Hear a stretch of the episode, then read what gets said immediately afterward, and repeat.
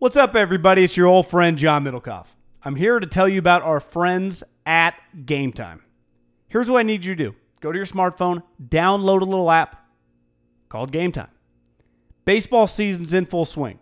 Oracle Park. Been there a million times. Never doesn't live up to the hype. Go get yourself some garlic fries, a brewski, maybe uh, some ice cream. They have very good Ghirardelli ice cream there. And when you do that, promo code HAM. So download the Game Time app. Your first pair of tickets, promo code HAM, H A M, save $20. The A's, only going to be in the Bay Area for the rest of this season. You probably can basically go for free.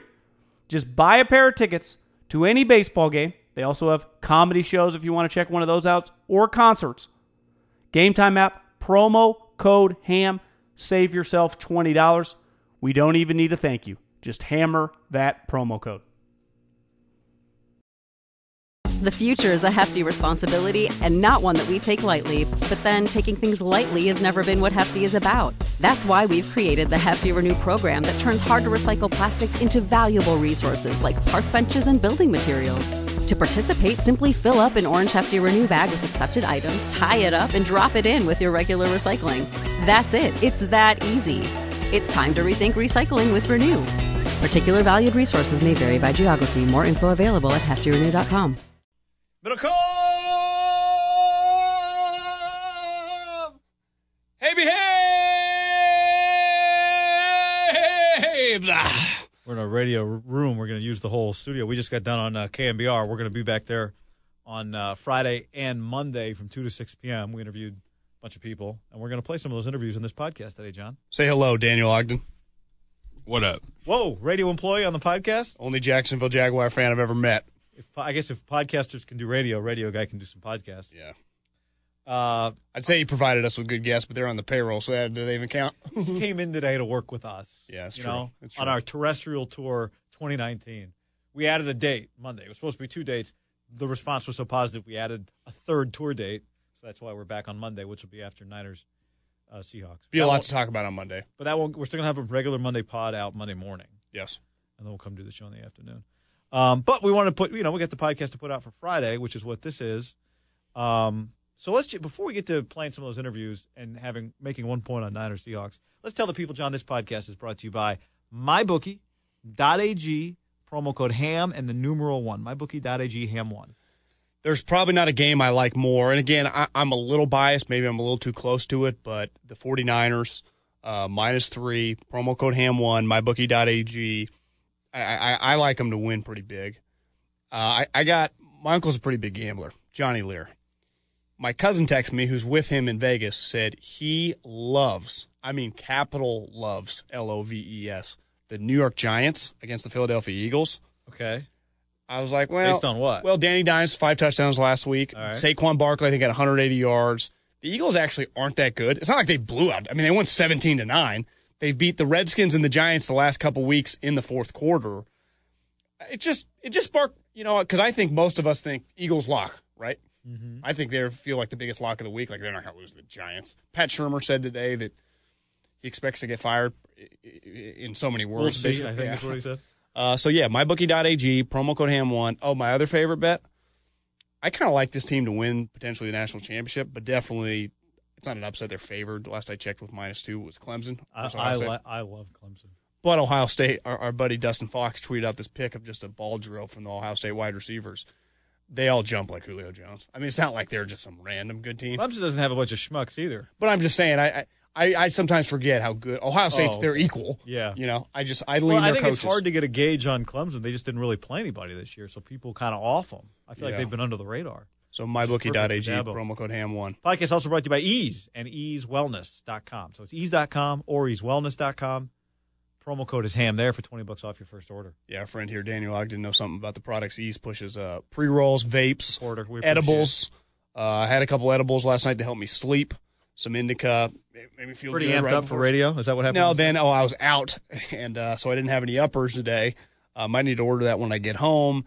Ease.com, best weed cannabis delivery in the state of California. Then our friends at Ease Wellness, this little thing they call CBD. EaseWellness.com, CBD delivers to your home. Promo code HAM. you know, if if you're not ordering, I don't know what you're doing. I had a friend tell me today how he orders the pre roll because it comes like you know wrapped up, sniff proof. Yeah. Then packages it himself, sends it out of the state. Whoa, I am not encouraging. that. Fidel Castro or, or that's that's wrong. Uh, I'm not encouraging that. what was the guy's name? It, well, it's legal here. Oh, out to where? ships it? That's cross state lines. To another state. We, it Another depends on what state you're going to, right? Yeah. Well, it's not Colorado. It's not Washington. It's not Oregon. Yeah. So uh, d- don't do that. If it's a check, check the state. Uh, and The only reason I told that story was to tell people you should not do that. we're pro in this state, so we, we don't want anyone to get in trouble. But if you're thinking about it, definitely order from our favorites, ease.com and easewellness.com, promo code AM. All right. Uh, so before we're going to play a Kyle Shanahan interview, a uh, Steve Kerr interview, a Greg Cosell interview, Yeah. And a Chris Mullin interview that we did, all on KNBR. I'm not going to lie. Like, 104.5 and 680. first time I've ever talked to Kyle, never met the guy, so that was pretty cool. It was. And he was awesome. It's probably it's as cool as an interview as you can hear. But Chris Mullin was pretty badass. He was great. Well, don't you think his accent helps too? His accent I is love the way he talks. Him not knowing us yet knowing exactly who we were, calling Yeah. us by name. Yeah, that was good. Classic to fool media people, just call them by their name. Deceptive. Yep. Middle people just drool over that. And I think you know our parents' generation that like could respect. Like my dad used to always talk about Chris Mullin, how he didn't pro- maybe properly get the respect just in fan circles, but obviously internally, like he was on the '92 Dream Team. Like they knew how good he was. Dude's a badass. He was a badass. You know. Um, all right. So Niners Seahawks Sunday night football, John. We've talked about we talked about this on radio. The last team to make the Super Bowl and play on Wild Card Weekend was the 2012 Ravens. In other words, the Super Bowl has been ones and two seeds. So if the Niners want to win the Super Bowl, then uh, they severely injured that opportunity by losing to Seattle. They want to win the Super Bowl. They beat Seattle. Then I think we'll all talk about them like they're the Super Bowl. I mean, they if they win Sunday, Monday comes around, we'll be talking about the Niners are the Super Bowl uh, favorite in the NFC, out of the NFC. I'd agree. I'd say, you know, thinking about it, it's a little fickle because in 2010, 2011, and then that Baltimore team in 12, three straight years of wild card teams. Because in 10, it was the Green Bay Packers. In 11, it was Eli Manning, and then it was the Ravens. So it obviously goes. It's not like it never happens. But I would say if they lost this game, given how many injuries, I, I think I think there's some tangible pressure on the Niners to win this game. They're favorites. They should be. They they they signed Marshawn. I can swear here. Fucking Lynch. Uh, That's which, why we're doing this so you can get a few out. yeah, this is that's pretty nuts. For as crazy as like plays on social media and Merry New Year's and everyone's like, oh, he's back, ha ha ha. It's not that funny. I mean, they're playing for the division championship. They're trying to get a bye. Like I, I'm not laughing. I, Pete Carroll, like they're trying to win. Like they did not want to do this. Again, I understand no one plays on social media like that guy. Everyone just loves the circle jerk, how funny, how the stupid shit he says is. I, I'm just like whatever. When he was cool, I mean, when he was good, it was cool. But he's kind of been a irrelevant football player for two or three years, even in the Raiders. While he was still functional, he's playing for a shitty Raider team. It didn't matter. But they did not want to do this. Like that's. Can you lose to a team that might start Marshawn Lynch, who hasn't played in a year and a half? Who's well, again, if he was like did a Barry Sanders where he had retired at like 29 or 30, it wouldn't be that. The guy did. The guy had been playing in the league since 07. Like he's old. Yeah, I mean, I think the X factor is that Russell Wilson's their quarterback, and so that's always just no matter who is on the team is going to be scary. Um, but when I think about the 49ers not winning the game, given how much better I think they are, uh, there's there's no way. Like if they lose the What game, if the Niners had signed Patrick Willis after Kwon Alexander had gotten hurt? Would that have been weird? Well, yeah. Been kind of desperate. Now he'd been I retired. mean, the guy longer. played last year. Let's go NaVorro Bowman two years ago. I mean, this this guy played last year in the NFL. But I'm not even talking about that. I'm just saying Russell to me, they're, they're, like, I think Russell has reached the point where there's nothing that he does that should surprise you. Like, right, if Russell wins the game, you go, well, okay, Russell made. He's like an NBA plays. player, like a James Harden, a LeBron, or something. Russell like made. that. But that said, like this game, there's no way this game looks like the Ravens game. You walked away going, well, you played well, but they played well, or the Saints game where the Saints had to walk away going, well, we played well, but damn it, they played well. Like to me, there's not a scenario where that happens Sunday if the Niners lose. Now the Seahawks can play well and lose. The 49ers, I don't think, can play well and lose. There's no way you walk away with it looking like the Saints game or the Ravens game. If they don't win the game, it doesn't. There's just no way that it looks good, and it doesn't make you feel that. That's the other thing. You're not going to. To me, them not being the division champ is really significant, obviously. But if they play the type of football game that loses on Sunday, you're also just not going to feel great about them making a run through the playoffs. I think you have to just take based on that. you have to take this with a grain of salt because everything he says is kind of cheesy. But I do think he's being serious here. I saw Russell Wilson today say that they have to play their A plus game to win, I yeah. and I, maybe not A plus, but they definitely have to play an A. Like they can't Well- they can't win to me with their B game because the Niners No. can play off. They're just they have way more better players right now. I mean, it just the injuries are which sucks. I, I wish they were healthy and the Niners were healthy, and we got a.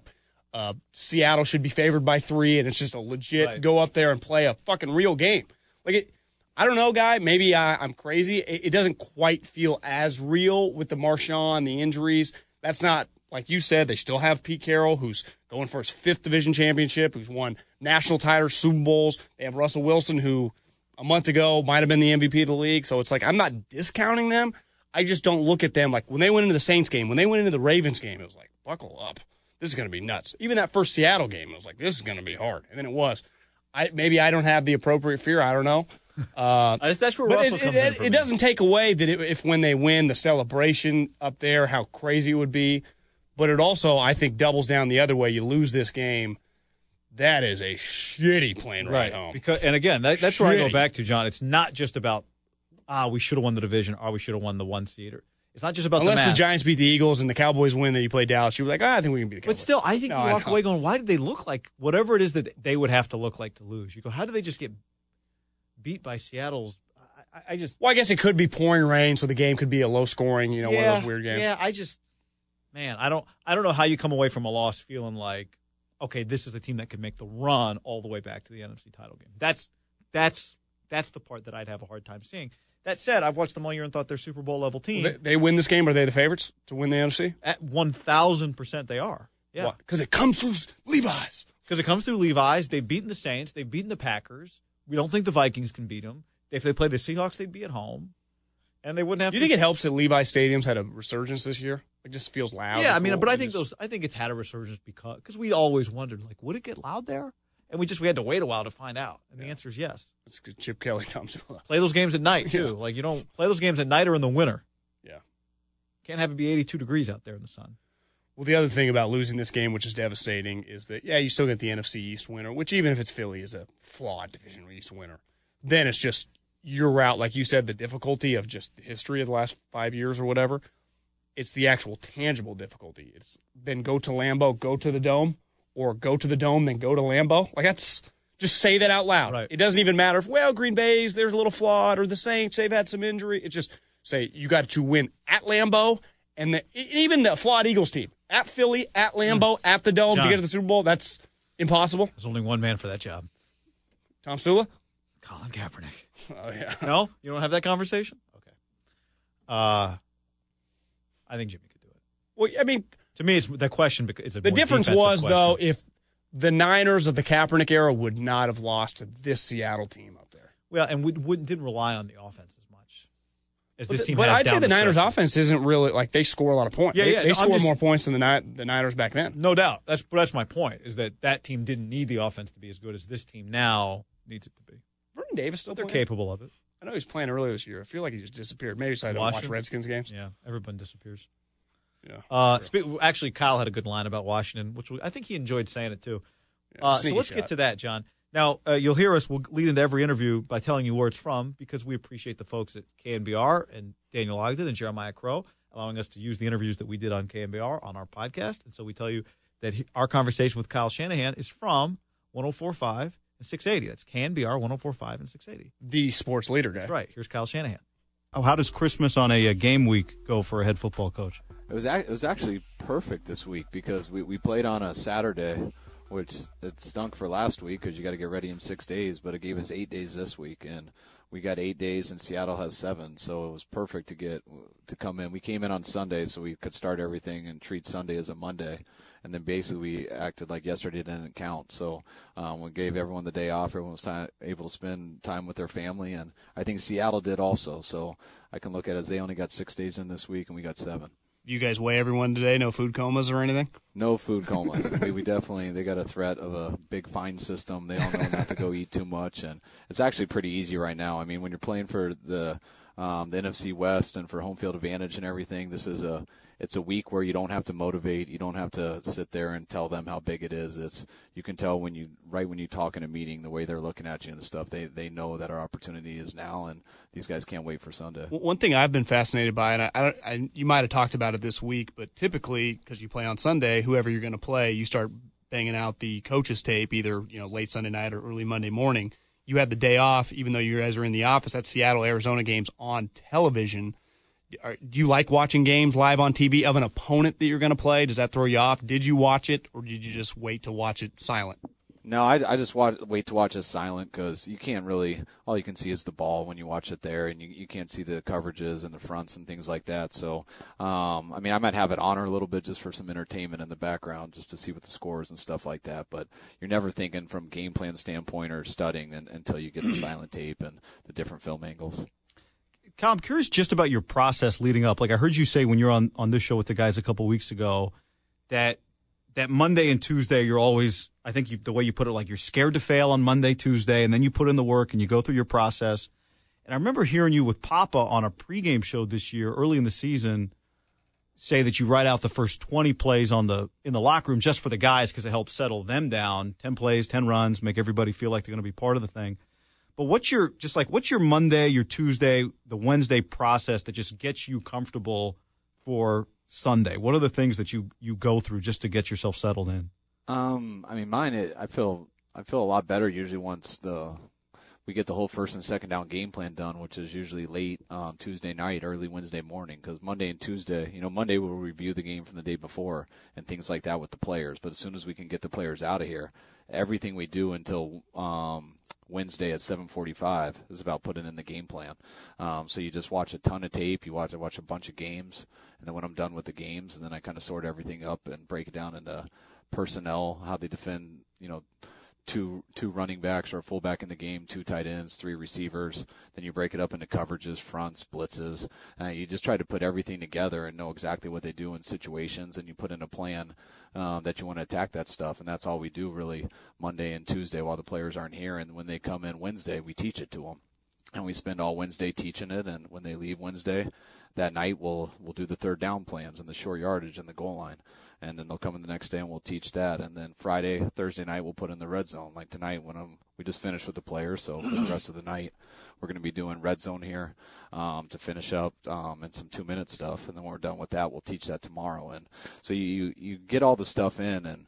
Um, you know it for yourself, which makes you feel better when you think you have a good plan, and then you, that's why you practice and teach, and then you feel even better by Friday usually because you feel you've taught the plan, you feel the players understand it, and then by the time you do your Saturday, you know Saturday I is when I sit at home and do the openers. I do an opening 24 plays, and 24. I show it to the guys Saturday night, 12 runs, 12 passes, and um, that's when I feel it calms them down a little bit. And then by Sunday, it's just can't wait to go. You just been, you know, and that's where I say on Monday and Tuesday, I always don't feel like that because I just turn on a tape. Usually a defense or an offense looks real good. Don't know how we're going to attack it yet. And, but as the week goes, you start to see the holes and you feel confident with your plan. Would you say it's more complicated when you're facing a team for the second time in the sense that, like when you play the Saints or the Ravens, it's a one off game? Hopefully you play them again down the road. But with a division opponent, you can go back, you know, that game earlier with Seattle or just with the Rams, and you look back of what you could have done again the first time, what you did well. Can you overthink it, or do you find it easier when you're fa- facing them a second time? I mean, I, I personally find it easier when you're facing the team the second time because when you go in, I mean, you watch everything they do, so you know all the stuff that they put on tape, and you got a plan for all that, and but you don't know how they see you yet, and you always try to guess it and guess what direction they're going to go, and then you have your adjustments after you see that. Um, once you play them, then you know exactly how they saw you and so you can you know how they saw you, you know whether they had success um, or not, or at least whether they thought they did, and then it makes it a little bit easier to anticipate what they're going to go with next. And as soon as they do it, you already have that plan and you can see it. So I always enjoy a second time, but you're definitely right. Um, there's a lot of times you can overthink something. You can think that they're going to think something was good, and um, when you go into the game anticipating it because you've been thinking about it all week, and um, you just had too much time to think about it because they didn't see it at all that way, and um, you got to quit chasing that and accept that early in the game. What about a situation like this week when clearly they've lost a ton of players the last feels like seven days, ten days, whatever? Uh, how do you approach some of these unknowns? Not just the Clowney health, but now Marshawn coming back, unknown left tackle, just the rookie running back that's played a little bit the last couple weeks. Like who's going to be doing what? Yeah, that's and yeah, always with injuries, and we look into that every week and how much it'll affect people. But um, I look at the injuries that they've had, and I, I mean, to me, nothing's going to change. I mean, their their their left tackles out, which he was out last week, and you can't change your entire game plan up when you're missing a one O lineman. You might help them more in protections, but that's about all you can do. And then when you change your running backs, I mean, you don't you don't bring in running backs just to run a whole new offense. You know, you bring in guys to plug in to do exactly what you were doing before. So they brought guys in with bodies and size that are exactly similar to what they've had, and they'll keep doing the same thing. It's just different names on the on the jersey. Now, when a quarterback's missing or something like that, or um, if you do end up changing a center of someone that you go from one guy who cannot do something to another to another guy, you know things like that. You know a certain pass rusher and stuff. Um, that stuff can affect a game plan. But to me, what they're missing um, are definitely some good players, um, but it's not going to change what they do. You called the game in the locker room talking to your players as cool as a win can get. You gave everybody a game ball. Obviously, what happened with CJ Beathard's brother is part of that backdrop. What was it like just standing in that locker room, having spent, as you told the guys, an hour with CJ previously, winning the football game, and then addressing the team? Um, it was, I mean, it was a it was there were so many things that came together. I mean, just the way that we won that game, and just the two third and sixteens, which you don't totally expect to pick up. Um, how big of a game it was, what it's leading to this week, and um, and then just what we had gone through the night before with CJ, and it was something I was a little stressed out about before the game because it was a night game, and um, I, everyone, I think people know what I went through the night before with CJ, but you know I didn't talk to the team about it all day, and that was I was struggling with that because it's it's just something that I feel you you when something is bothering your whole team, you should address it. Um, but when everyone gets to the stadium at different times and social media, everyone knows about it anyways. And some guys are in the training room, some guys are out on the field stretching, some guys are in their locker.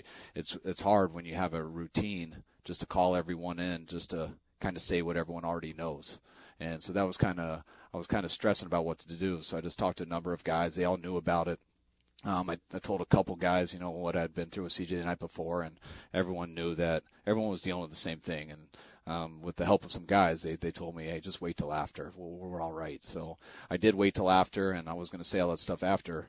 Um, but the way that it finished, the way we were able to win, um, and to immediately just think of CJ, tell those guys that stuff because you know CJ, I did spend a lot of time with them, and, um, and most of it wasn't talking because of how sad it was. There wasn't much to say, and but the only thing he did say to me when I left was just, "Hey, you tell the guys make sure they get a win. Like make sure you guys win this game." And I did not want to tell the guys that before the game because it to me it's an it's just an insult to what happened because what happened is so much bigger than that game. So I didn't want to say that at all. Um, but then after we won, to be able to tell the guys that CJ said that because our guys know CJ very well, who he is and what he's about. They care about him a lot. So when it, when I told them that, they know that CJ did say that, and they know how much he meant it. And I know how much uh, how sad our guys were for CJ, but I know how happy our guys were that they could at least do something that CJ asked for. I, you know, after you spoke, Richard Sherman spoke, and then you guys had a hug afterwards. John and I, we, we were talking the other day because we remember coming out Richard's first mini camp before he could really be on the field. He was still running around out there, yelling at guys, coaching guys up. As a first year head coach, what has it meant to have Richard in part for situations like you encountered this weekend? Oh, it's been great. I mean, anytime you got a, a, a smart guy who can you know articulate himself, who's passionate, um, who's not scared to tell people what is on his mind, and he tries to do things the right way. And on top of it, you know, he's one of the best corners who's played this game over the last decade. Um, he's won a Super Bowl. Um, he's been a, a a number of Pro Bowls. Um, I mean, when you have a guy who plays that way and has the respect of the guys, and then um, leads it leads that way by an example and talks to the team and addresses things like that, I mean that, that goes a long way. I mean, not every what you don't want to do is bring in guys and ask them to act like that. That's that has to be who you are, and that is who Richard is. That's why probably not many people like liked him when you weren't on his team because um, you heard him talk too much and things like that. But um, when he when he is on your team, you know he's talking for a reason. You know that's who he is every single day, and that you know you believe in him, and you know he believes in you, and he's trying to get the most out of people. And I think that's what makes him a very good natural leader. You know, I remember when the story broke, like TMZ style. Kyle and his wife are at dinner with Richard and his wife somewhere in the South Bay, and then I think by the next day or two days later he signed, and that was a long time ago now, a couple years. Did you, when you signed him, envision, I mean, what he's been this year, arguably one of the best corners, if not the best corner in the league, and just what he's meant. I, I think I would imagine you knew what he was bringing intangibly, but just tangibly how big, how good he's been. Because Guy and I have talked over the last year. If if the NFL knew he was going to be this good, can you imagine the offers? Because I remember it was just Detroit, I think, that kind of called him last minute, and Schneider, you know, told Richard to call him, but it kind of felt like they were ready to part ways. Is it safe to say it couldn't have gone much smoother than it's gone? Yeah, totally. I mean, this is what we hoped for, you know, but this has kind of been a best case scenario. And, you know, I mean, Richard, Richard had some horrible um, injuries to deal with, and that's why it was a risk for him and for us, you know, at the time. And I think that was for everybody in the league at that time. That's why, you know, he, we it was we thought it was going to be really hard to get something done right away. And you know, none of us knew Richard either, and that's what was so cool about going out to dinner with him and um, Ashley that night. You know, that was the first night I had met him, and my wife and I went and got to hang out. I think we ended up staying at dinner for like three to four hours.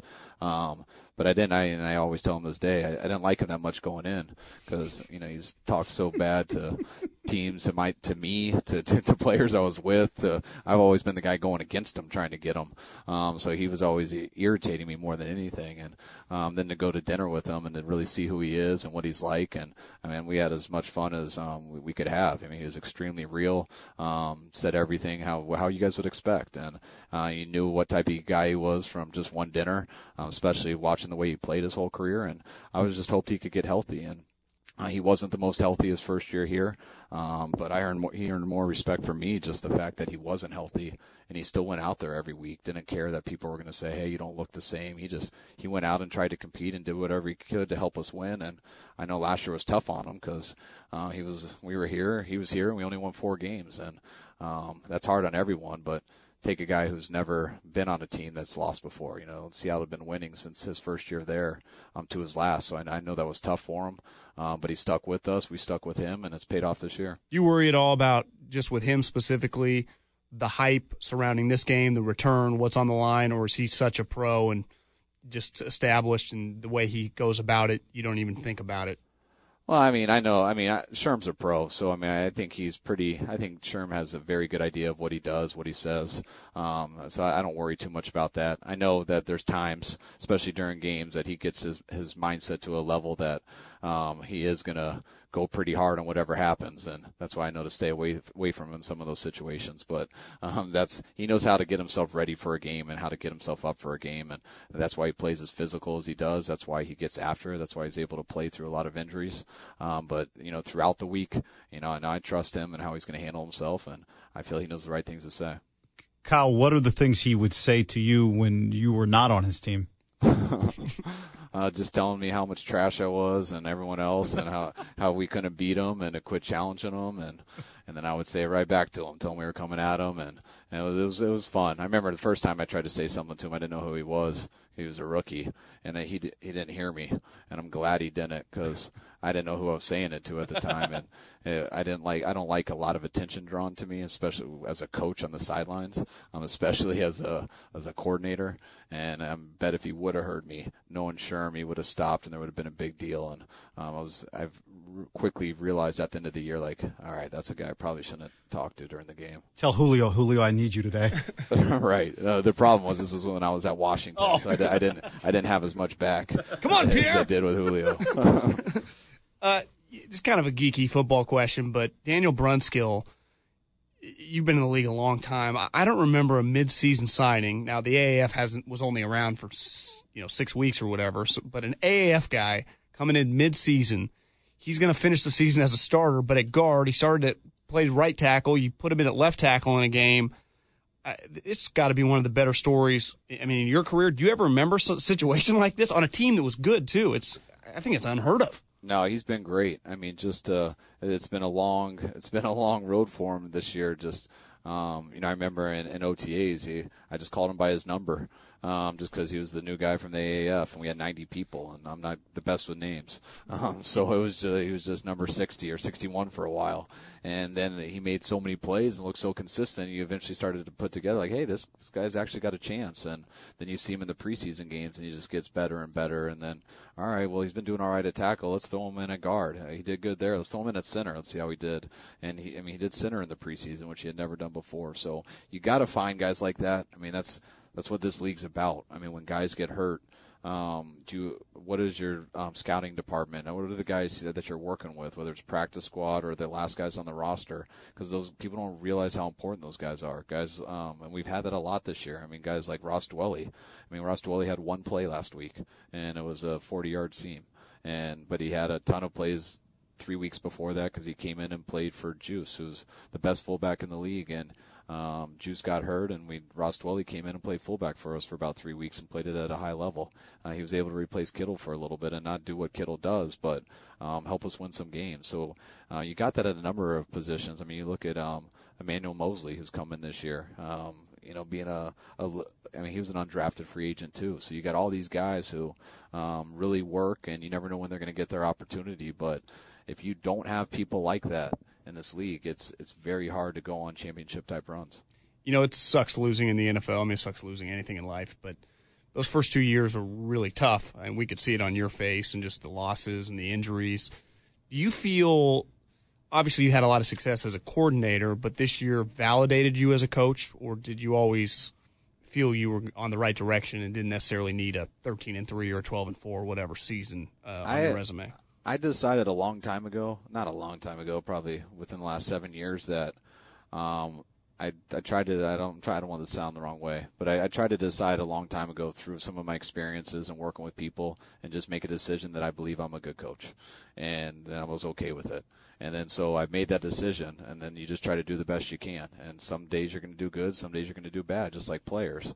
But the main thing I don't want to do is listen to the radio or listen to talk shows and try to- Podcasts? uh, yeah, podcasts, whatever it is. I don't, I don't want to, pe- I don't want people to make me feel like I'm a good, really good, or I don't want people to make me feel like I'm really bad. I, I'm, I want to feel what I think I am, and I feel like if you do that, you do things the right way. Like if you get so worried about trying to validate yourself as a coach, and when then when you do good, your ego's going to get too high, and you're going to think something bigger than you. It's it's not about that. You, you're either good or you're not, and you just work as hard as you can. And I mean, there's a lot of variables out there. You try to call good plays, you try to put players in position, and um, you you know there's going to be one team that's happy at the end of this year, and uh, you better work your tail off and be happy with yourself, and you better have thick skin and be able to deal with whatever someone says about you. So no chance we get a you like that after a win on Sunday on the No, walkout. probably not. yeah, That- Don't eat the rat poison. If, if you you get some build-ups and you want to get some people back, if you've been listening to some people crush you for a while, but I feel I'm a little battle tested with that, and I've had my times where some of that stuff bothered me, but um, I feel like I've gotten over that for the most part throughout my career, and I'm just pumped that you know everyone. And we did have to go through a lot of losing here these first couple of years, but a lot of that we expected too. You know, we knew the situation we are getting in. You never expect.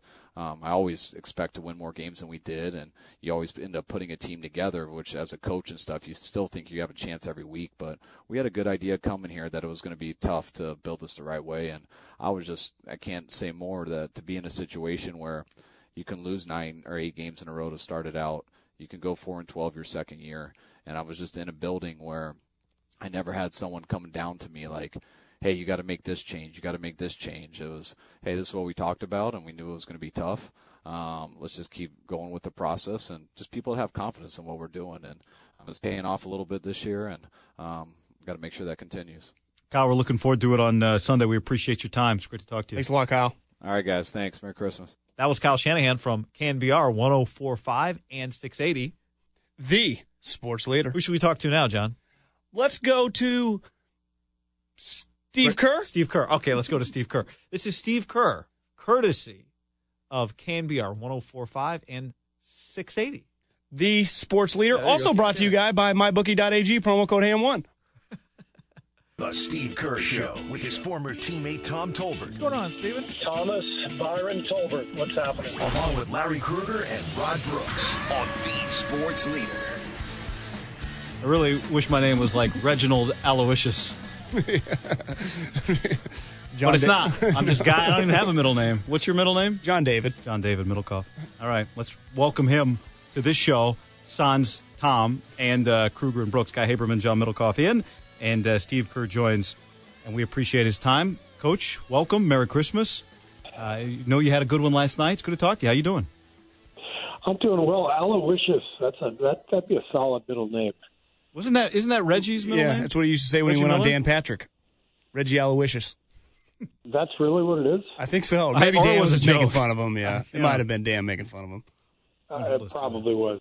Yeah, it sounds like the guy who won the croquet tournament at, at the uh, Polo Club in upstate New York. Or Tiburon. there too. It looked like a lot of fun last night, uh, and I know you, you talked after the game. It was a lot of fun. What what was it like to, to be in that game? Not only make it three in a row, but to have it against the Rockets, to have it on Christmas Day, a game that meant a lot to to you guys. Um, how much fun was that for you last night? Oh man, that was the most fun game of the year. I mean, it, was uh, just uh, the energy in the place. Everybody was excited. Christmas Day games are really fun to play in. And you, you know, it's uh, you know national TV, and a lot of people are watching, and there's just a different vibe, a different feel. It almost feels like a playoff game. And you know, considering how our season has gone, and obviously you know, the the results haven't been what we had hoped, but um, considering all that, last last night was great. Best game of the year. I mean, I think through you guys, a lot of us that live around here have grown a hatred of that team that you played. So it's never you guys get a little extra juice. Eh, Obviously, like you said, the game, the season's gone a little different than the last five years, but playing that team get a little extra ounce of energy out of you guys. Oh, no doubt. We've played them more than any other uh, opponent over the last five years. I think we're, I think we've played them like 50 times or something, um, regular season and playoffs combined. So we know them really well. They're a little different this year with Westbrook uh, instead of Chris Paul. Uh, but you know, they're- it's still the same patterns you're seeing. You know, with James Harden and pick and roll and a, and a ton of three point shooting everywhere. Really hard team to guard, and uh, so it was a it was a, a great effort by our guys, and our crowd helped us. Uh, it was loud in there, and uh, really good good day for us.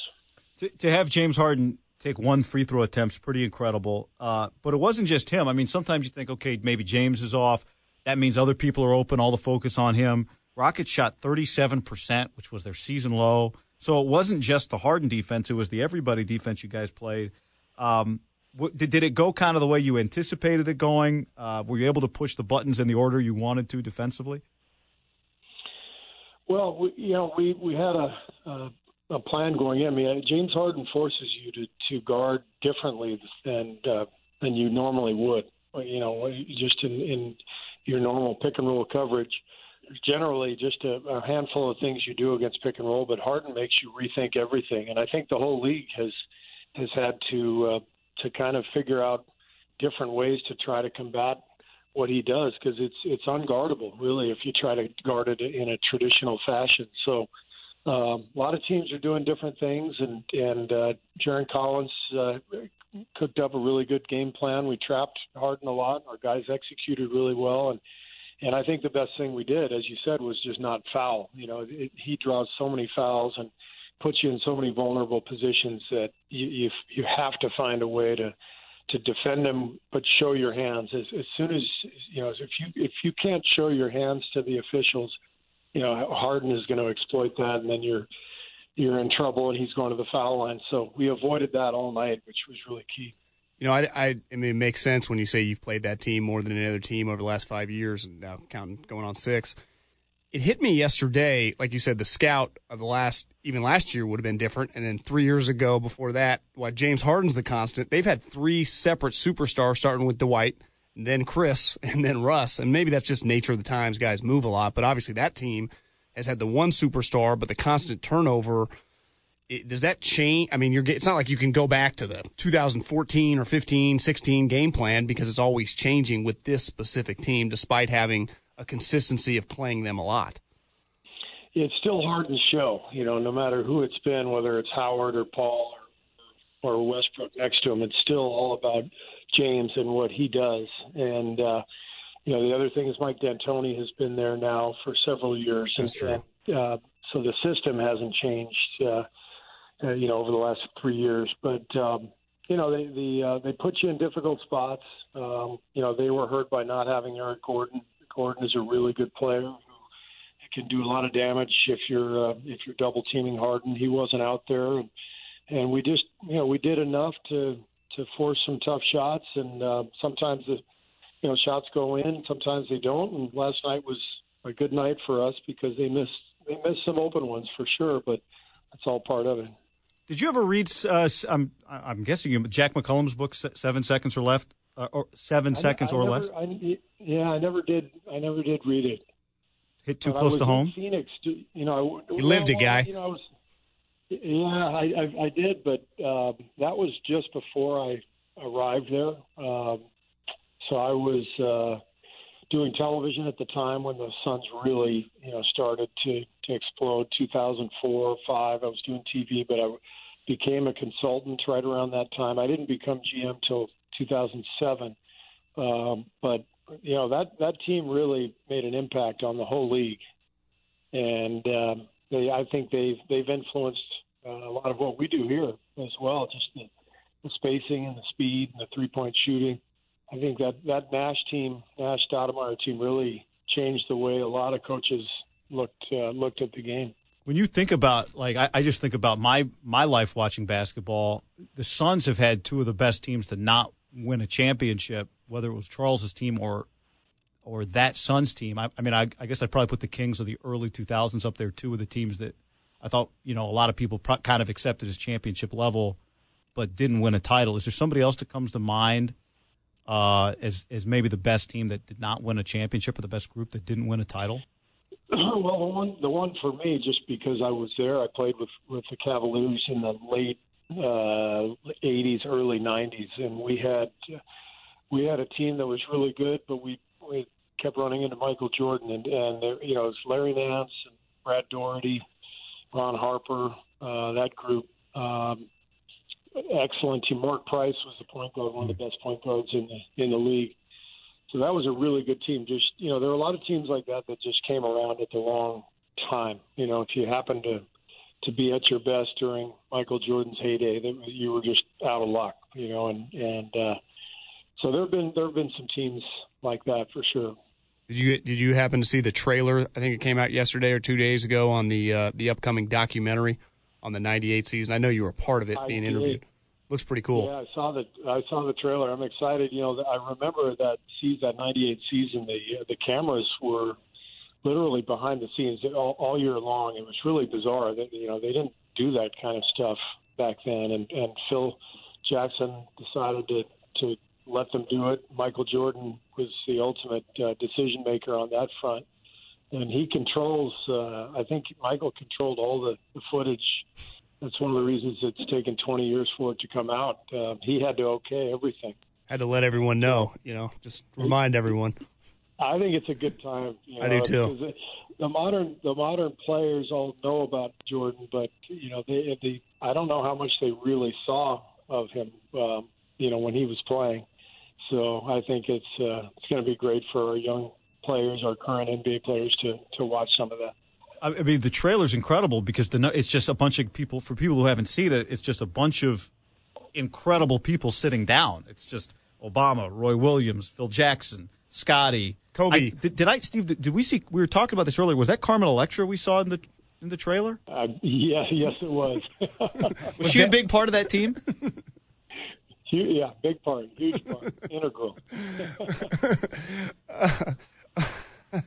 on a lighter note, uh, I, I know, read about, and we have a mutual friend, Mike Tannenbaum, who I know introduced you, or maybe you already knew him through Pete Carroll and Dan Quinn, and obviously, you know, big point, talking point today. We had Kyle Shanahan on Niners Seattle, and I think was it last year, or a couple years ago, you went to one of the your team went to the team meeting and were shooting some baskets with Seattle.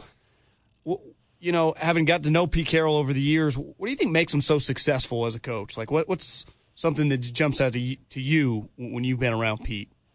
Yeah, he's he's been a, a, a mentor for me. Um, you know, somebody who who um, I, I always enjoyed watching him coach. I, I, I watch a lot of coaches and, and teams, and when I see a, a team that sort of jumps off the, the screen, I'm interested in in their culture and, and how they operate. And so for me, you know, 10, 15 years ago, I was watching USC football, and it's ironic because I grew up a UCLA fan. I, I didn't like USC at all, but you know, Pete Carroll, his teams were so dominant at SC, and they had so much fun. You could see the energy just bursting from the sidelines, and they just destroyed everybody.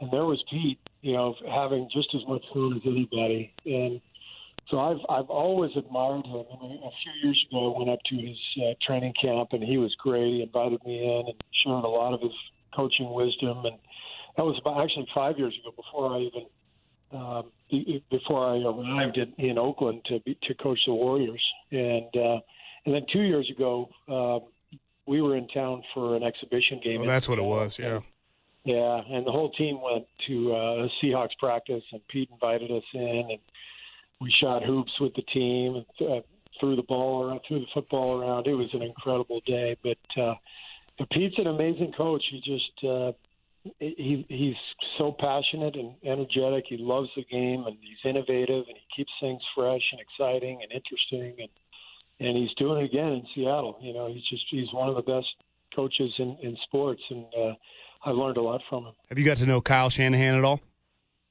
I've not gotten to know Kyle. I know John Lynch a little bit, uh, going back uh, really before either one of us came up to the Bay. Um, you know, we've, San we've Diego guys? uh, spent a lot of time in San Diego. Yeah, so I'd run into to, to John down in uh, in San Diego quite a bit, and and uh, now you know we've been in touch quite a bit, uh, texting and and that kind of stuff, and we keep meaning to uh, to uh, to come down and you know get together with with Bob Myers and and uh, and Kyle, and uh, we we just haven't pulled it off yet. Both you know both both teams are so busy, but uh, I'm I'm admiring what they're doing from afar. It's been amazing to watch the the 49ers this year. They're having an unbelievable season. You know, I wonder. This is a, a little. This is a somewhat football related in terms of a coach, but it's a coaching thing. Uh, Urban Meyer. I was watching a thing with him the other day, and he said that um, they had a guy whose job on film study was to let him know if the coach ever, if the head football coach of the team they're about to play, ever talks to the special teams, his own special teams coach. And if that guy regularly talks to the special teams coach, then it's not really helpful. But if that guy doesn't often talk to the special teams coach, then he would know when he sees that guy talking to the special teams coach to be ready for something tricky on special teams.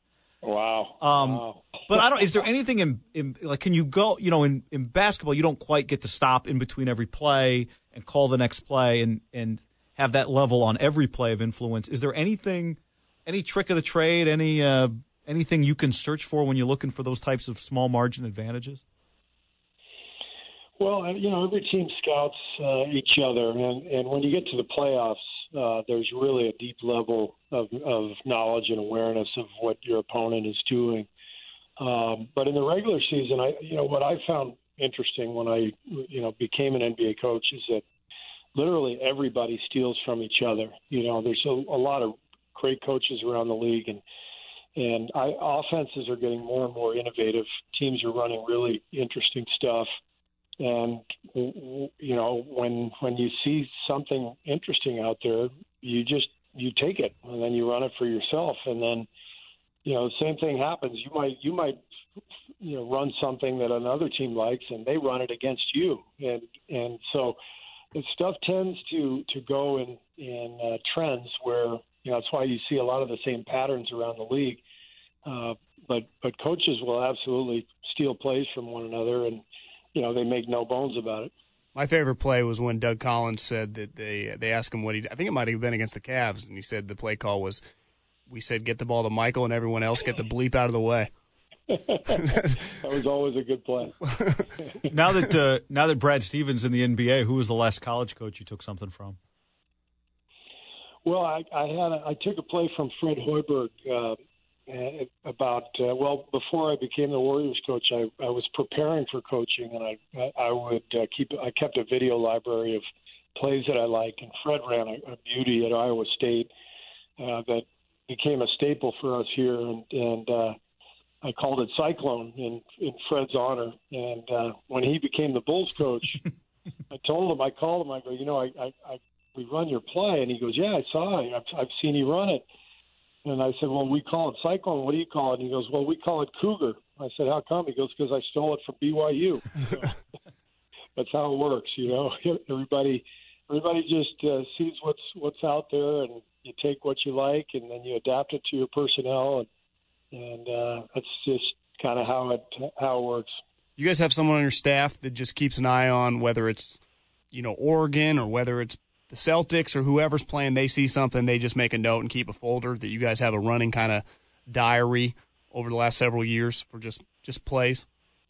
I tell I tell all our coaches if you see something you like, um, just just uh, you know clip it and uh, give it to our video guys, and uh, our video guys keep a, a big file, and I will go to our video guys uh, from time to time and just say, hey, you know we need to we need some fresh uh, out of bounds plays or you know after timeout plays or you know we need to change up our late game stuff, um, and they'll put a they'll put a you know a file on my computer, a new file, and we'll we'll start to add stuff.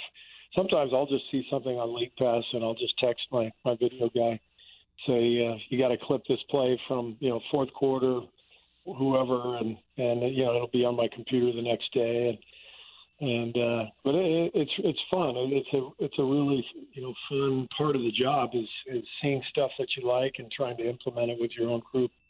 You know, I, I, it was interesting last night post game on uh, ESPN. Draymond did the post game interview with Israel Gutierrez, and one thing he said was, I think it was one of the first things he said. He said, "Steve has been telling us, this team, that we're getting better for about the last month, and that's part of what made this so satisfying. Is that he's been telling us we're getting better to win three in a row, to win this game, um, and validate all of that was important for us. Did, did it? Has it felt important for you to remind this group?"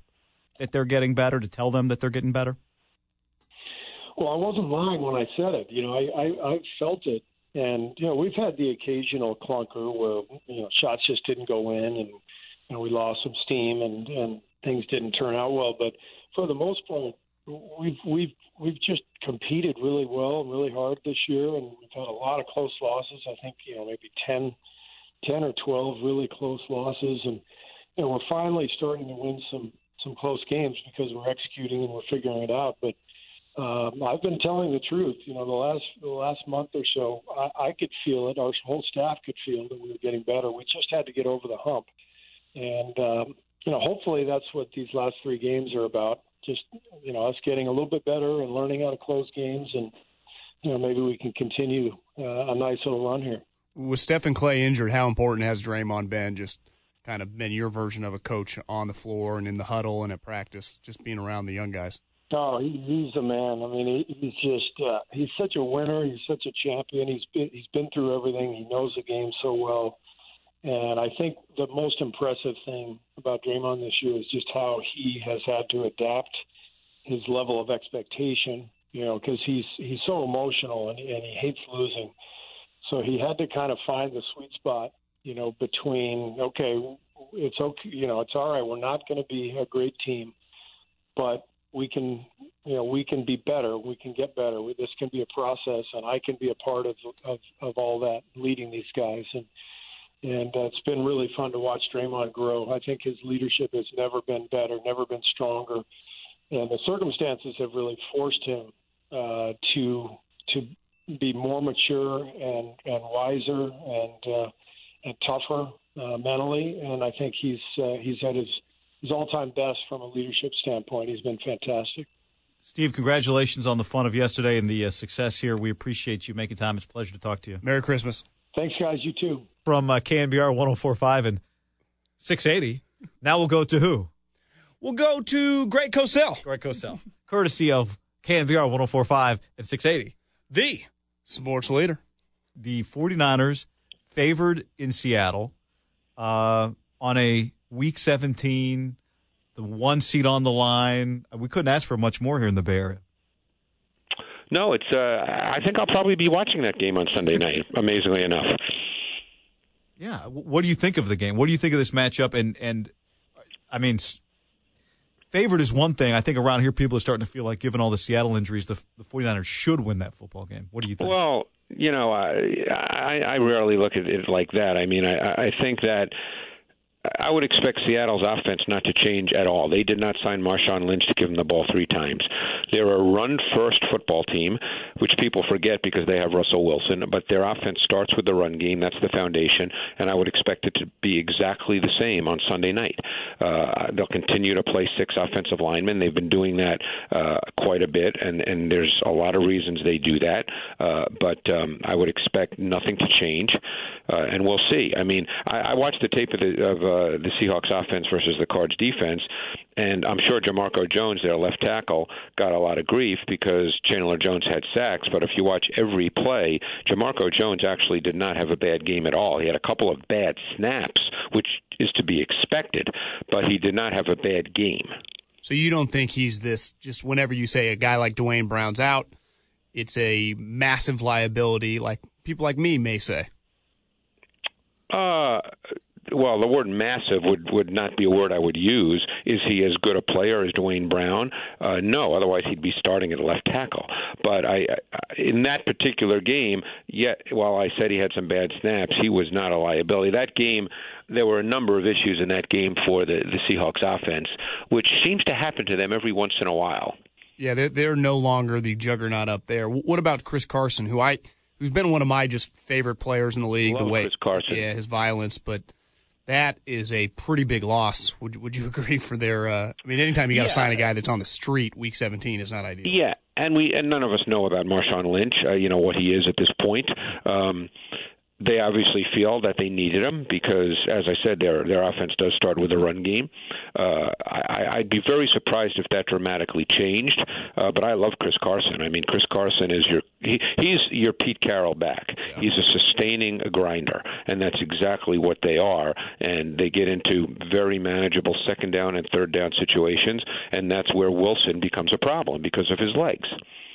First, uh, not 49ers defense here, Greg. First eight games, they allowed 13 points per game. The last seven games, it's 27. Is that opponent driven? Is that injury driven? What what what do you point to? Um, I would say a couple of factors. Um, I think their pass rush hasn't been quite as good over the last month or so as dominant because I think they were fueled by a fairly dominant pass rush through the first eight, nine, ten games of the season. Uh, while I think overall the rookie Dre Greenlaw has played well, I thought Kwon Alexander was playing at an exceptionally high level. Uh, and you could argue that they had two of the top three or four three down linebackers in the league in Warner and Alexander when Alexander was healthy. And Greenlaw, like I said, he's a rookie and he's certainly acquitted himself well, but he's not Kwon Alexander. So I think that's a factor. Um, you know they have had some injuries. You know, I, I don't think Marcel Harris has been a bad player. Uh, another guy that's had some bad snaps, but I don't think he's been an absolute liability. But I don't think he's as good as Tartt. And I don't. Is Tartt due to be back this week? Uh, doesn't. I mean, he's limited today. I, I would lean no. I'd be Okay. shocked if he plays. All right, because he's. I've always I liked him coming out of college. I I really liked his college tape, and I like. I think he's a good NFL player. Yeah, for sure. What, what about on a big picture standpoint? They got two defensive tackles. Buckner was scheduled to probably get a big extension this year. Armstead, who I was never that big of a fan of, turned into He's had a really good year. God. I, I I don't really know if there's a right answer. What I mean, you potentially could keep them both. That's but sometimes you know to allocate money and Kittle's coming up and they they got to pay other guys. You can't keep everyone. What would you do? Eh, Just Ooh, that's a who, tough. who call do you think's the better player? Um, I think Armstead has flashed more this season, but uh, overall, I'd probably say Buckner is a better player. But I think Armstead has probably flashed more this particular season. Um, and Armstead, of course, has a little more versatility because he plays both inside and outside, whereas Buckner is primarily a three technique D tackle. Um, Boy, that's a tough call. I'm glad I don't have to make that decision. But uh, one other point about the Seattle game, though, is you know Kittle did not play in that first game No, he didn't. And uh, you know, you don't. Yeah, you don't have to really sit here with a clicker and watch plays ten times like I do to know that George Kittle's pretty good. When you do watch him 10 times with a clicker, how good is he? Oh, I I mean, I think Kittle's terrific. You know, people forget because of where he was drafted, and obviously he did not have big college production because of the, the school at which he played, where tight ends, you know, with few exceptions, obviously Hockenson did, but but tight ends prior to that at Iowa did not have big catch numbers. But his measurable numbers at the combine were actually better in many respects than O.J. Howard's. Yeah, he. Uh, is it fair to call him a top ten? Yeah, obviously quarterbacks are in their own category, but just a top ten NFL player, Ooh. non-quarterback. Yeah, I mean that's a tough question because then you have to start thinking of players. But he's, I mean, he's a really, really good player because he's a terrific blocker. I mean, there's a lot of times watching tape where I stop it because he's just He's just driving, whether it's a D end or a linebacker.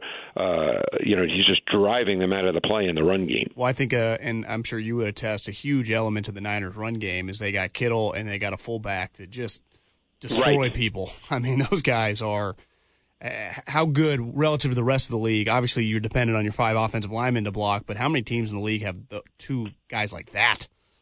Well, and and the Juszczyk thing's really uh, you know a big factor because the Niners play with you know out of 21 personnel uh, on over a quarter of their snaps, and then with 22 personnel with two backs and two tight ends uh, over eight percent. So you're you're probably dealing with an offense that has Juszczyk on the field. And don't forget that's a stretch where he missed games. So I would bet with Juszczyk. I don't have that number off the top of my head, but my guess is with Juszczyk they probably play with uh, you know 21 personnel or 22 personnel, well over 40 percent of the snaps. You know, Greg, John and I have talked about Jimmy Garoppolo a lot. Shocker, everybody does, uh, especially around here. And, you know, one thing we've arrived at is he's hard sometimes, like the other day being an example. The stats don't always tell the story with just. I- I think watching him, one of the things he's best at is one of the things that's the hardest for a quarterback to be good at, which is just making plays while still having a feel for the pocket. I know he took some sacks you wouldn't want him to take on Saturday night, but as you watch all these quarterbacks every week, uh, where does he fit in in terms of just pocket feel to you? Well, I, think that he's very much a timing rhythm player. Uh, you know, I think he's he's a pocket quarterback. Yes, he does have some movement ability, but at his core, he's a pocket quarterback. I think he's very timing rhythm based, and this is an offense that presents and defines a lot of timing and rhythm throws. Now, that's not to say he can't make late in the down throws from the pocket, but I think he's at his best when he can sort of drop back, hit that back foot, and it's and it's relatively defined. Um, you know, and I think there are times that he'll get into trouble when when that's not quite there. Now, obviously, he can, as I said, he can make late in the down throws, and with that compact delivery, because he doesn't have a gun, he just has that snap throwing ability, and and that's really important because that allows him to still get the ball off and make throws when the when the pocket gets muddied.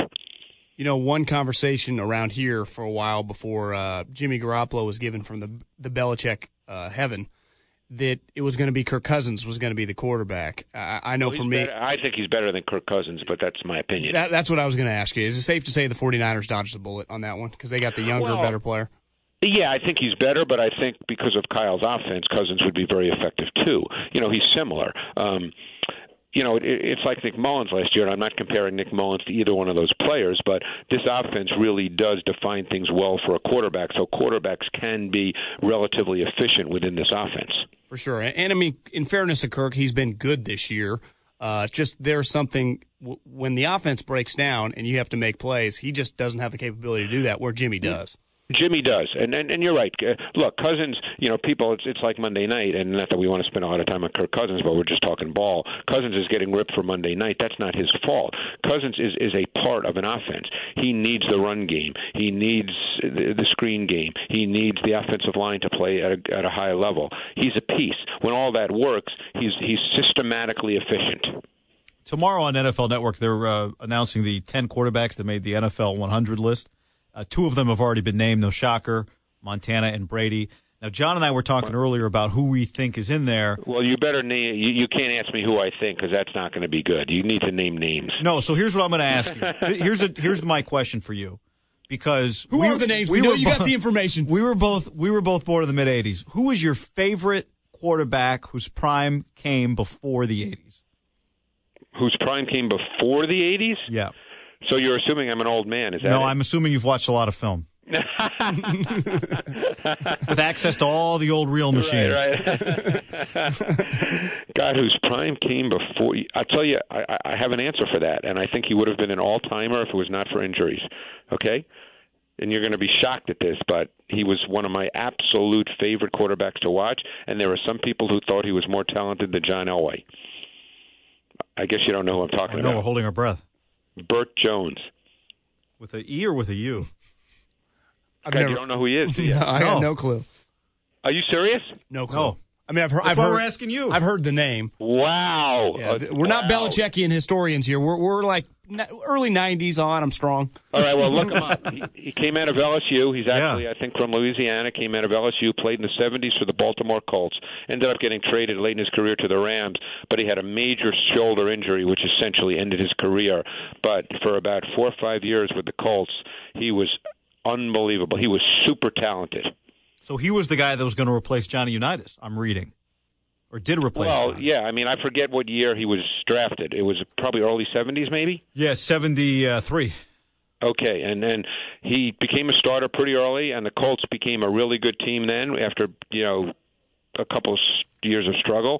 And uh, he, uh, I, I just, I loved Virtue. I was in college because I was in college from '74 to '78, and that's when he was sort of in his prime. And he was, I really loved Bert Jones. You know, sometimes NFL films will just tweet out, you know, a highlight package of a quarterback, just whoever from the 80s or the 90s. And maybe it was last week or two weeks ago, they did a Steve Young run.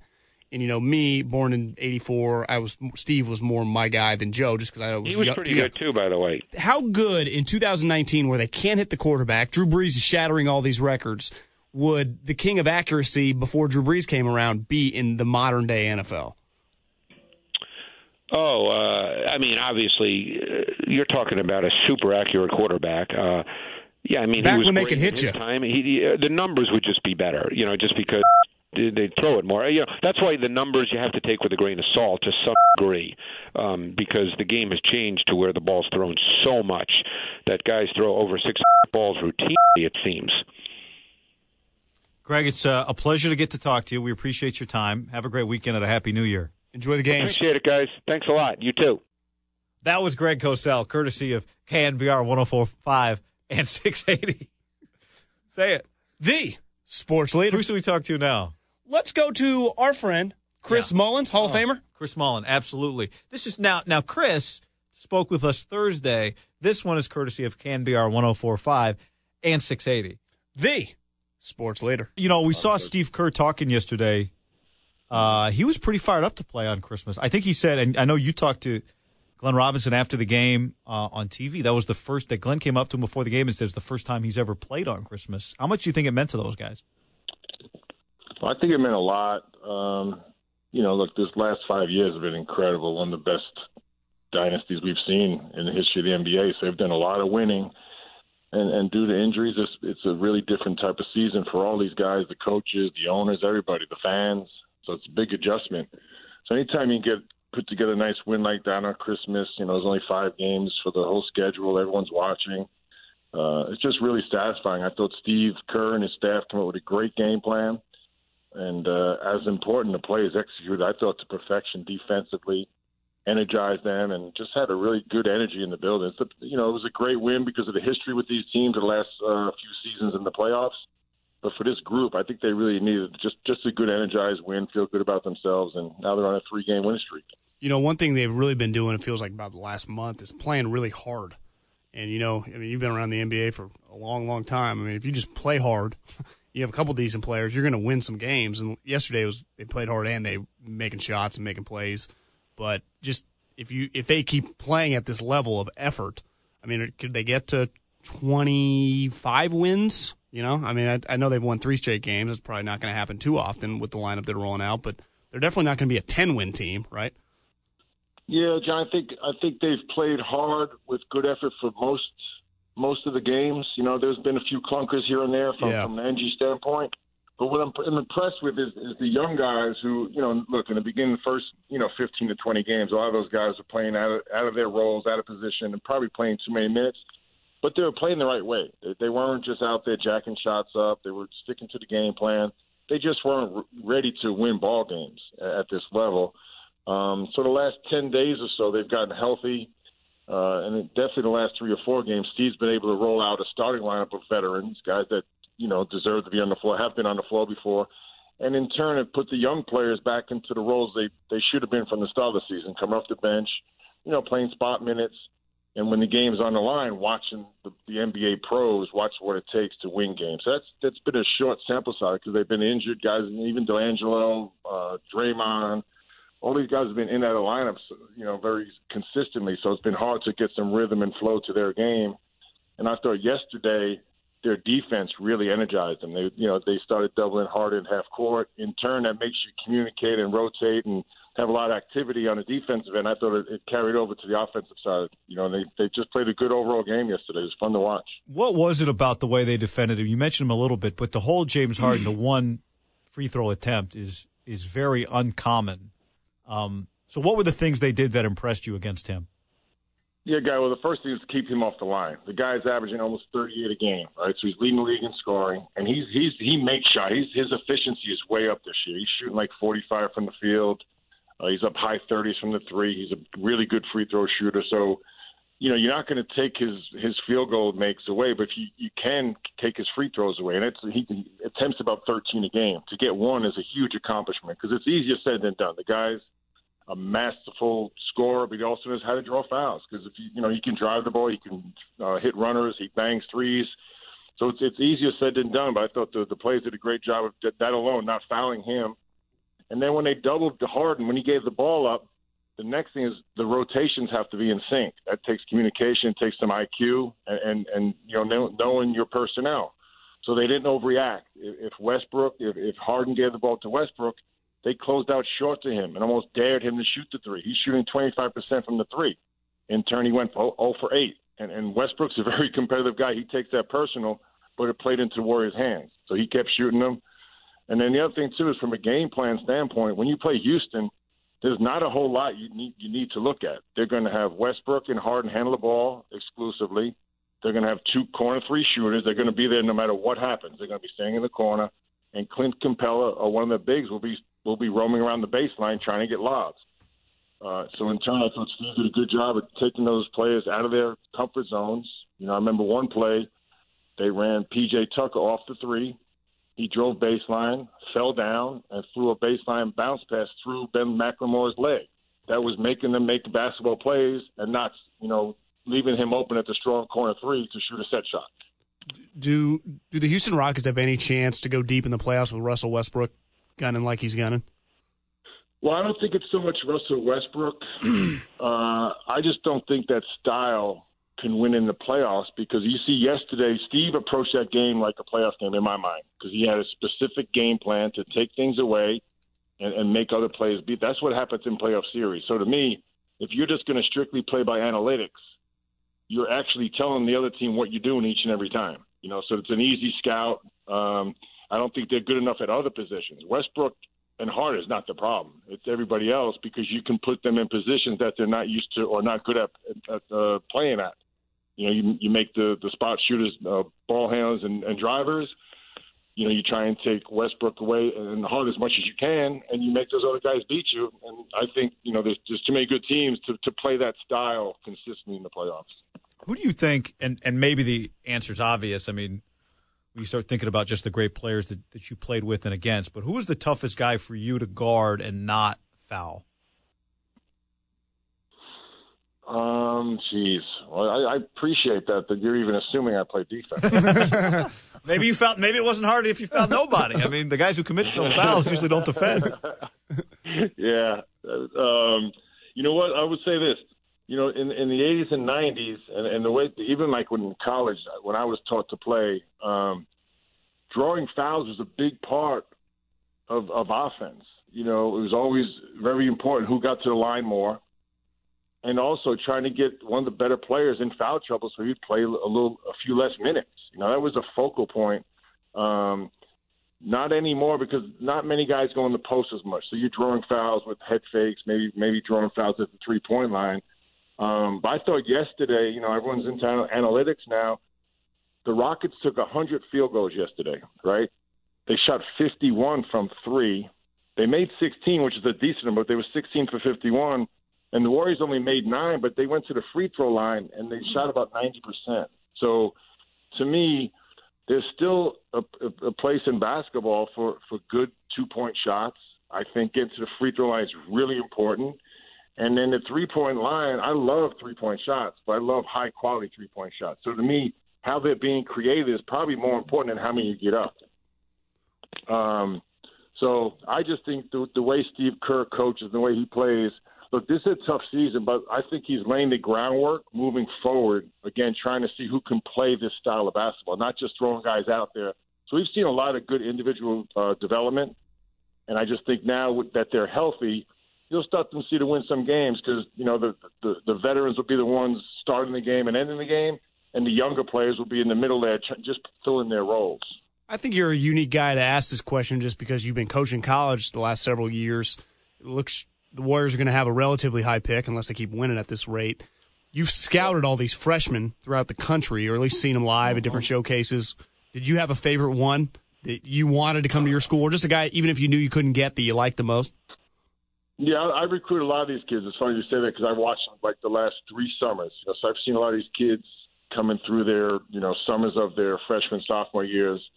Um, one thing that's amazing how quickly they develop. So, the, you know, not that it's a secret, but they're so young. So when you get a young player, he's just not ready, right? So these kids coming in like Jordan Poole with, with the Warriors, there's no, it's no indictment on him. He's just not ready to, to play at this level yet. He just needs some strength and things like that. Um, you know, the one kid that's really intrigued, I guess, physically is Wiseman because he's so tall and long. He can run. I think he'll develop those other skills, shooting and things like that. Uh, but he runs like a deer. Um, I think there's a place from not. I mean, I don't think he'll turn the franchise around, but if you put him on a decent team, he's going to be able to, you know, run and dunk and, and play in the dunk and do some good. But he's not Watch Shaq or Kobe, or I mean, like Anthony Davis No, or something no, coming out. No, I don't see that at all. Um, well, put it this way: when it, when the drafts at this time of the draft, if you're not talking about a guy that you know is number one, it's going to be you Yeah. know who you like better. I think there's more guards and wings, um, and then I think there'll be some guys that no one knows about now.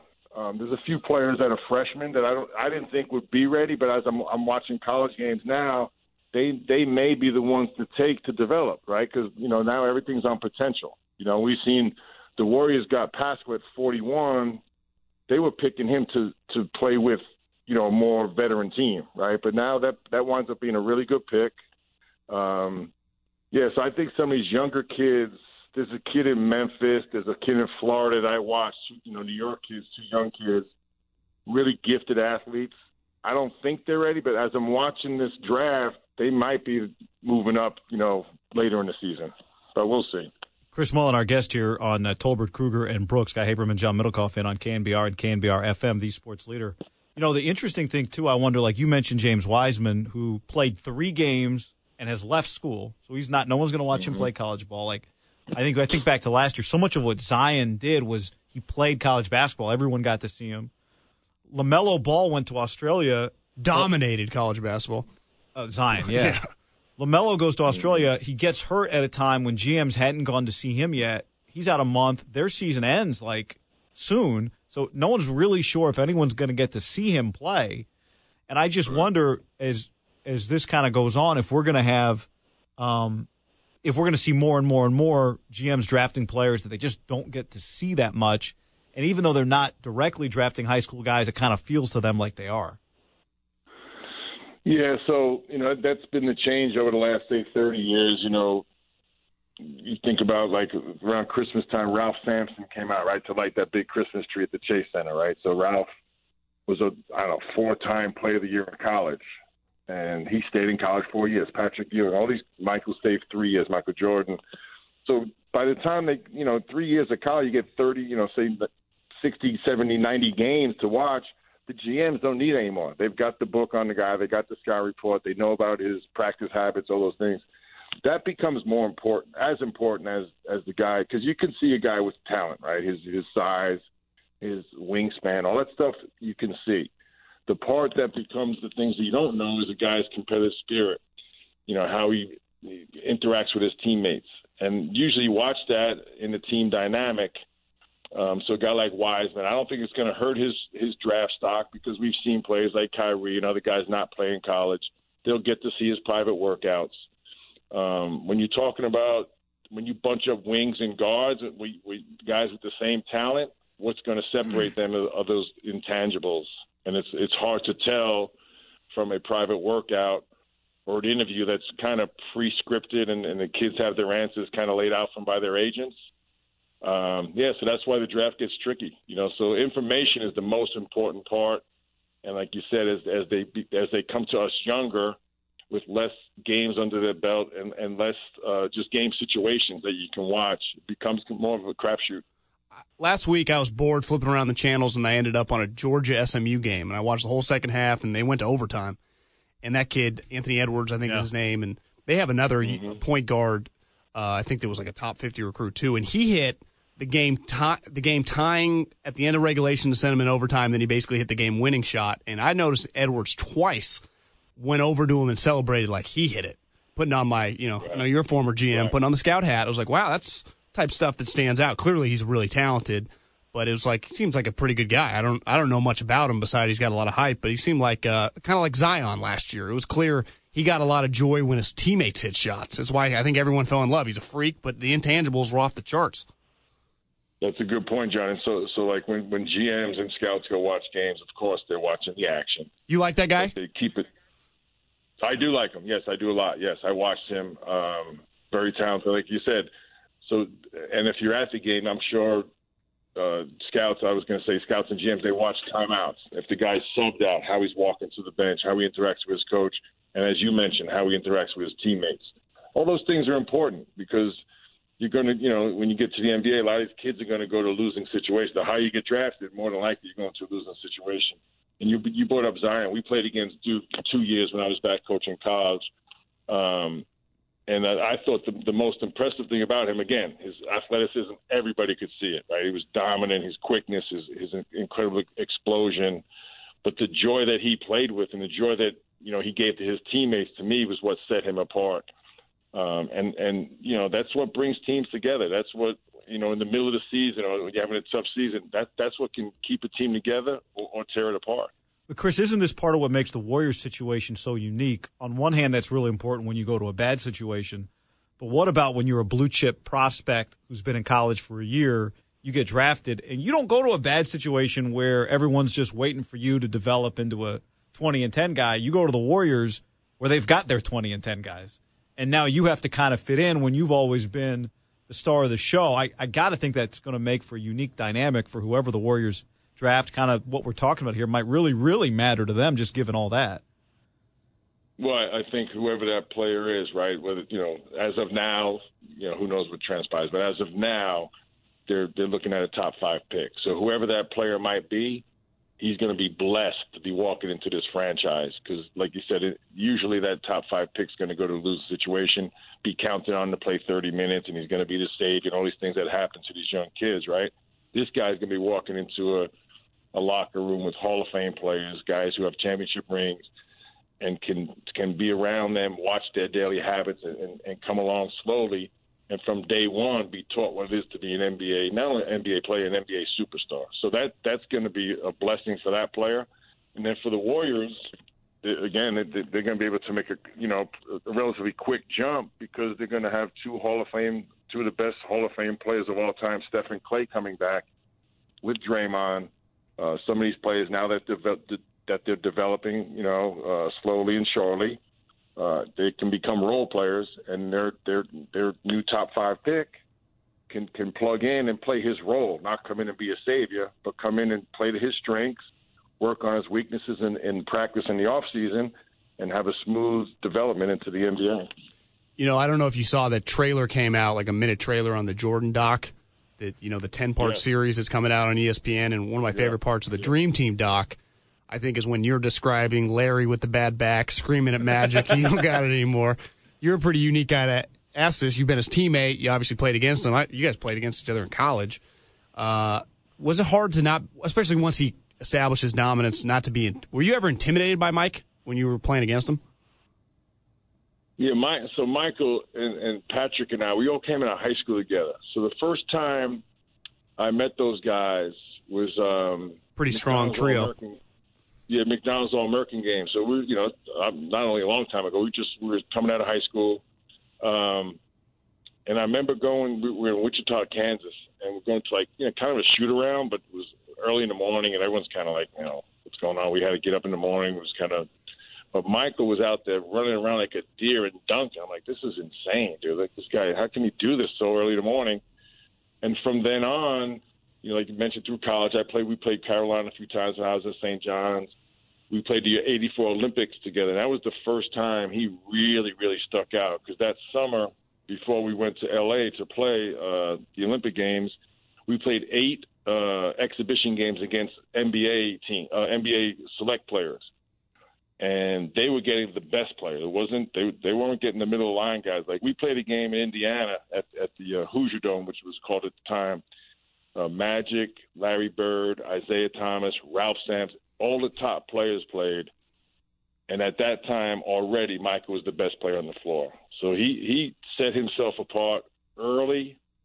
Um, and I always say he had the unique combination. Again, when, when we talk about obviously an incredible athlete, but he had very he was very fundamentally sound player. I tell I used to tell young guys all the time when you watch Michael Jordan's highlights, and and they're breathtaking, no doubt. His dunks and his alley oops and all his all that nasty stuff he did, but how he got to those plays a lot were very fundamental basketball. You'll see him denying the lanes, making a good defensive play. You know, very fundamentally sound player, but just made it look so spectacular because of his incredible gifts, his his athletic uh, abilities. But I always felt like he was one of the most fundamentally sound players I ever played with, passing, shooting, all the, all the basic skills with incredible uh, athleticism and competitiveness off the charts. Did did he call fouls in practice? No, nobody did. Yeah. Nobody did. You know, it- when when you're in a gym with guys like that, and not that you're not playing defense or competing, but the ball movement, the body, it's so quick and, and, and crisp and, and, and flawless that, you know, you're basically moving the ball, shooting to take out of bounds. It just it's just a constant flow of almost like like a beautiful, you know, concert. It just keeps moving. Could you guys hang in '84 against the older guys? With, with who now? With like when you guys played Magic and Larry and those guys, when it was like you, oh, Patrick, and the select team. Oh yeah, we we we, we went eight oh. no. Oh my god You did not lose. Oh, no they- doubt. and it, No, we, we we played. Listen, and I, they might. Who knows? They might be on reel to reel tape. You know, they might be somewhere stored. And, you know, was that the team that Bobby Knight kicked off Charles Barkley, or didn't select him? for the tryouts. Yes. Yeah. Yeah. So, so that fat. was that was eighty four.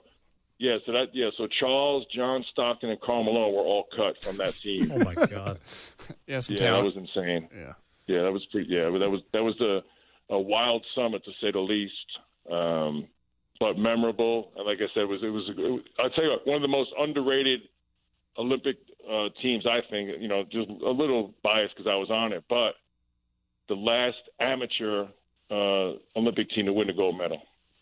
Makes sense. Why? If you're cutting John Stockton and Karl Malone and Charles, you're in pretty good shape. Yeah, but they uh, they got back. They, they came back to the dream team. They, They they got, they got They- redemption. yeah, they did. Molly, it's a pleasure to talk to you. We Thanks, appreciate man. your time. Appreciate it. My pleasure, fellas. Have a good afternoon. What a conversation with Chris Mullin. He used our names. I mean, the old old friends, uh, courtesy of KNBR 1045 and 680.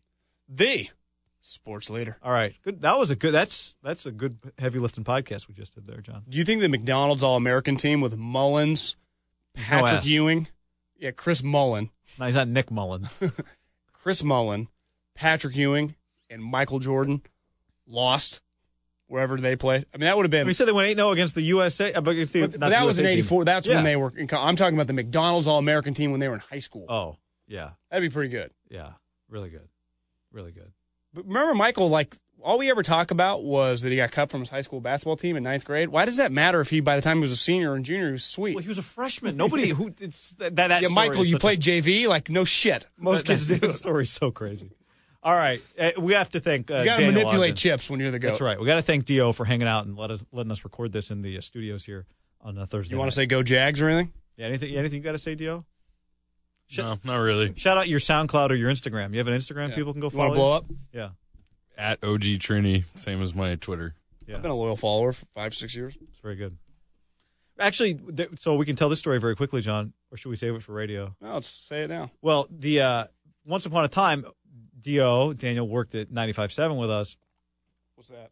It was an old it was a radio station we worked Loser? on, and uh, we used to uh, every time somebody left, I would put up a fake motivational poster because in the corporate environment, no one really knows who put what up on a wall. You know, it's like a small business where the owner knows like where did that come from, where did that come from. So when people left, I'd put up one of those fake motivational posters that had a secret hidden message in it. John Lund left. The report was internally that there had been a contract negotiation and one of the people involved couldn't be reached because they were at Alcatraz. So my fake motivational poster had a picture of Alcatraz and uh, it said "Be the Rock." That was an homage to Lund. Dio left, and there had been a lot of talk about how you treat the broadcast partners, that sort of thing. So Dio left, and I made a motivational poster that was uh, like an old western photo of two cowboys on horses. Yeah, yeah, yeah. and it said "Partners do what partners do," and the Dio was capitalized both. Both of them stupid. You're not supposed to really laugh hard if you're listening to the story. But the point was, those fake ass motivational posters went up. No one had any idea what they meant except a few people who were on the joke, and they stayed up until the company moved buildings years after we left. And that is one of the things I took the greatest amount of pride in. I'd get a text from like Derek Popper every six months, like, "Hey, still up." like these were in high traffic areas too. Yeah, they were in high traffic. One right by the kitchen, one right by the door. So, But when you're in bed with the partners they were in bed with, it's pretty clear that no one was ever going to stumble on No that one stuff. noticed. Yeah, not uh, Kyle Shanahan's and guys like that aren't coming on the air. all right. On that note, No more shots. no, we, it was a great Don't it's experience. happy. It's Christmas. experience. Yes, absolutely. Thanks for everything, Daniel. All right. Goodbye. Time to eat, John. Adios. See ya. When you need mealtime inspiration, it's worth shopping Kroger, where you'll find over 30,000 mouthwatering choices that excite your inner foodie. And no matter what tasty choice you make, you'll enjoy our everyday low prices, plus extra ways to save, like digital coupons worth over $600 each week. You can also save up to $1 off per gallon at the pump with fuel points. More savings and more inspiring flavors make shopping Kroger worth it every time. Kroger, fresh for everyone. Fuel restrictions apply. When you need mealtime inspiration, it's worth shopping Kroger, where you'll find over 30,000 mouthwatering choices that excite your inner foodie. And no matter what tasty choice you make, you'll enjoy our everyday low prices, plus extra ways to save, like digital coupons worth over $600 each week. You can also save up to $1 off per gallon at the pump with fuel points. More savings and more inspiring flavors make shopping Kroger worth it every time. Kroger, fresh for everyone. Fuel restrictions apply.